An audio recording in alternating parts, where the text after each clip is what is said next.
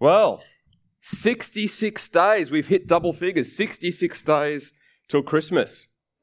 Yeah, it's a bit scary, isn't it? There was a song sung in 1965 People Get Ready. It was a single by The Impressions. This gospel influenced track was written by Curtis Mayfield and displayed a growing sense of social and political awareness for the black American freedom movement.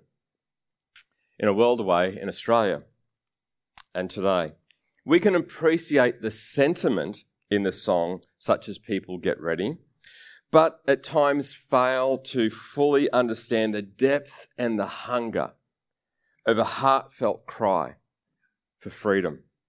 For you to long to, for freedom, if we're going to long for freedom, then it means that you first need to be aware of, in some sense, that you are being held captive. Yet for some, if we are to scratch beneath the surface of the whitewashed generic smile that might appear when someone says, Hello, how are you? with a full stop at the end rather than a question mark. We can discover captivity still plays a part and st- people still find themselves held captive in some way. Captivity for people who have not succumbed yet to accepting that this is their lot in life.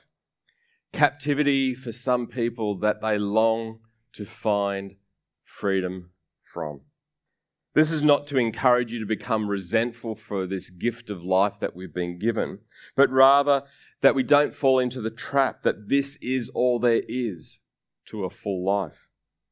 If you have your Bibles with you, then I invite you to turn to the book of Isaiah. And we're going to be looking at Isaiah chapter 40 and the message to get ready, as um, John mentioned earlier. This message to get ready for freedom. if you've ever struggled with debt, with poverty, chronic illness, addiction, disability, family violence, time in prison, or things like that, then you can appreciate that there is a desire for freedom that is illuminated by a flickering flame of hope. In Isaiah's day, the prophetic curtain had fallen on the nation's freedom. Like dead men walking, the die was cast and the fate of the nation was set. The, the Assyrian Empire is falling, and a new power is rising in the east, and it is the Babylonian Empire. And the next force that the um, nation of Israel would have to reckon themselves with. In a little over 100 years, the Babylonian Empire would achieve what the Assyrian Empire failed to to break down the walls of Jerusalem. In a wave after wave of attack, the Babylonian king Nebuchadnezzar would ransack the city, remove the wealth from the city and its temple, and most of the religious artifacts and items, and the best and the brightest of a nation's um, men, including Daniel and his friends Hananiah, Mishael, and Azariah or as they've been more familiar known as Shadrach, Meshach, and Abednego. But among them, Isaiah's message stood the test of time. Possibly written a century earlier, Isaiah 40 looks um, God's people squarely in the face. It's a message. Yes, things are pretty tough at the moment, but take heart because this is not the end. Let's pick up this message of Isaiah and the message to get ready in Isaiah 40, verses 6 to 8. A voice said, Shout. I asked, What shall I shout? Shout that the people are like the grass. Their beauty fades as quickly as the flowers in a field. The grass withers and the flowers fade beneath the breath of the Lord. And so it is with people. The grass withers and the flowers fade, but the word of our God stands forever. In what seems to be an obvious and even easily forgotten contrast, the message of God to God's people is this Yes, your life is vulnerable. Yes, your life is even fleeting. But God and the Word of God stands forever. You can be sure that there is discipline and punishment for disobedience. You're experiencing the realities, the consequences of past decisions right now. But also for those who live in the grip of captivity, longing for freedom, God promises that this about your future. And you can be just as sure about this as his promises being fulfilled about your punishment. In the struggle of the wait, God speaks in Isaiah 40, verses 1 and 2. Comfort, comfort my people, says your God. Speak tenderly to Jerusalem. Tell her that her sad days are gone and her sins are pardoned. Yes, the Lord has punished her twice over for all her sins. The sins of God's people uh, from Judah were many and varied, from lies, from deceit, from exploitation of those that are less fortunate, through to child sacrifice and worshipping of other gods, just to name a few. God was not about to turn a blind eye to these things, nor were their actions that were done in so called secret obscured from the gaze of Yahweh God. To fail to call the people to account for their actions was to give implicit, if not explicit, approval for what they've been doing. To turn a blind eye to a child that is stealing is to give uh, consent to their actions. And for holy God, these actions and abuses needed to be disciplined. But the punishment is not without heart. It is not dispensed with rage without restraint. So while, as it were, the faces of God's people are soaked and still wet with tears, tender words of hope are spoken. A prophetic voice that once shouted, to try and cut through and to get people's attention before they drove off into a ditch, now meets them in that ditch. And while they wait for rescue, while they wait to be freed from the wreck that they find themselves in in their lives, the prophet speaks tender words of comfort. These are not, there, there, buck up, little one, it'll be all right. There is power and strength in these words of rebuke, and there is also power and strength in these tender words of comfort. Just as the prophetic words of impending punishment came true, the tender words of God spoken through the prophet could also be relied upon as promises that would be fulfilled. Because God was coming to bring them freedom like an emergency vehicle with lights flashing and sirens shouting, Clear the way!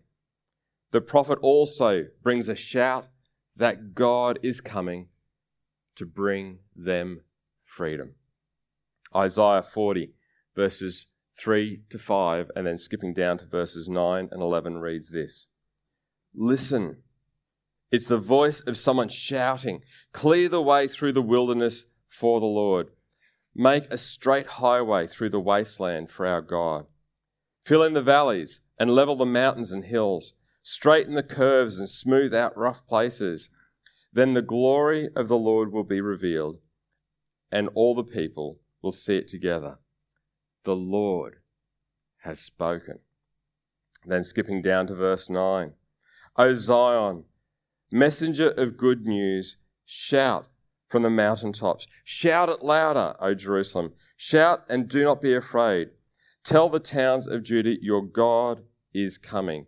Yes, the sovereign Lord is coming in power. He will rule with a powerful arm. See, he brings his reward with him as he comes. He will feed his sheep, his flock, like a shepherd. He will carry lambs in his arms, holding them close to his heart he will gently lead the mother sheep with their young. For 70 years, the people were taken captivity by the Babylonian Empire. For 70 long years, they longed for freedom, to be back home. For many, they believed God had just abandoned them, that they should just give up. Yet the message of Ezekiel, of Jeremiah, and of Isaiah were that to, were to give reassurance that God has not abandoned you. God has not given up on you. Yes, sins need to be repented of. Pretending that rebellion, disobedience, and self centeredness, idolatry, whatever language you wrap sin up in, it still needs to be dealt with. But despite how it may feel, God has not abandoned you. God has not abandoned his people. God will come to you and bring with him freedom. So clear the path for his arrival.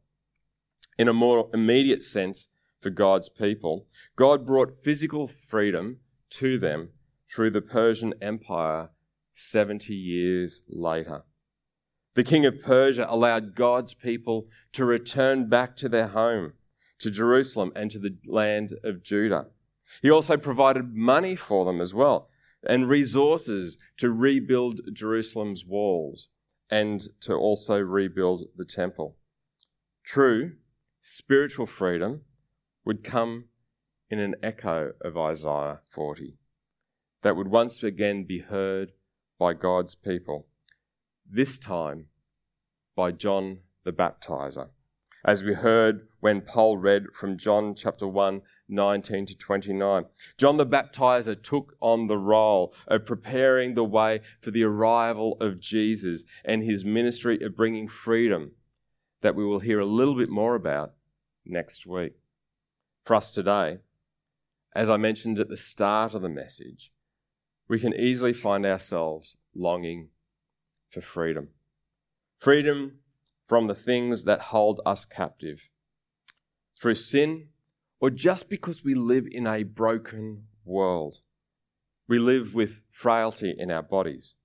We can feel trapped in our situation by our history, or trapped within the skin that we're enveloped in. We can long for freedom. For those trapped by the sins of the past or present, then Isaiah 41 and 2 reminds us that freedom starts by being sorry and acknowledging that we need saving, that we need a Saviour who will bring us freedom. For those trapped by the brokenness of life, Isaiah 40, verses 6 to 8, reminds us that while this life is short, we can experience the, the um, the opportunities of this life and the frailties of this life that can challenge us. But God promises us freedom and a wonderful future that is true and can be relied upon and that we can look forward to. And just as Jesus came to deal with sin and death and the brokenness of this life, while we wait for his return, the Holy Spirit offers us tender promises, guaranteeing what is to come. So while we wait, what do we do?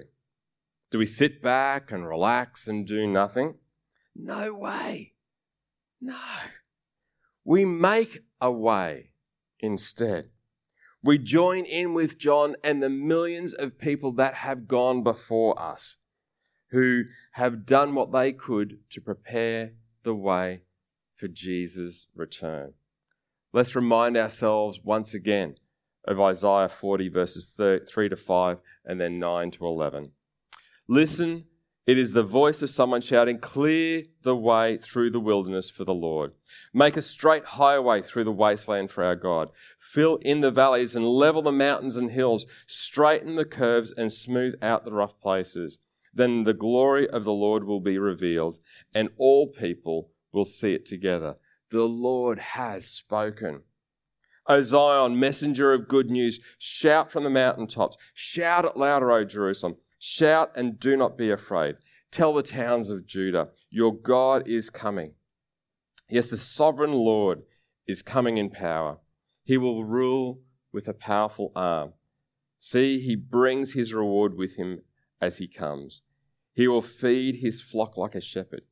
He will carry the lambs in his arms, holding them close to his heart. He will gently lead the mother sheep with their young. what might you need to clear out of your life? Habits, bad choices, obstacles, or idols that get in the road of God's presence in your life? What might we need to get rid of out of this church? Habits, issues, situations, behaviors, things that can impede God from being at work to make way for Jesus to do his work. Who is God calling you to share the good news of Jesus with? Family? Neighbours? Colleagues? Friends? It would be such a shame that we get so busy preparing for Jesus' coming that we actually forget to talk to others about Jesus' return, that we forget to encourage them to get ready for Jesus' coming as well.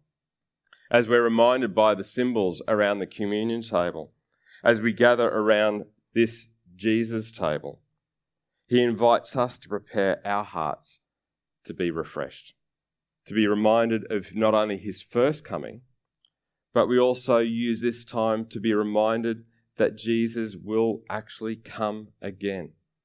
Not only does he come the first time in our lives, but his words to do this until I come again.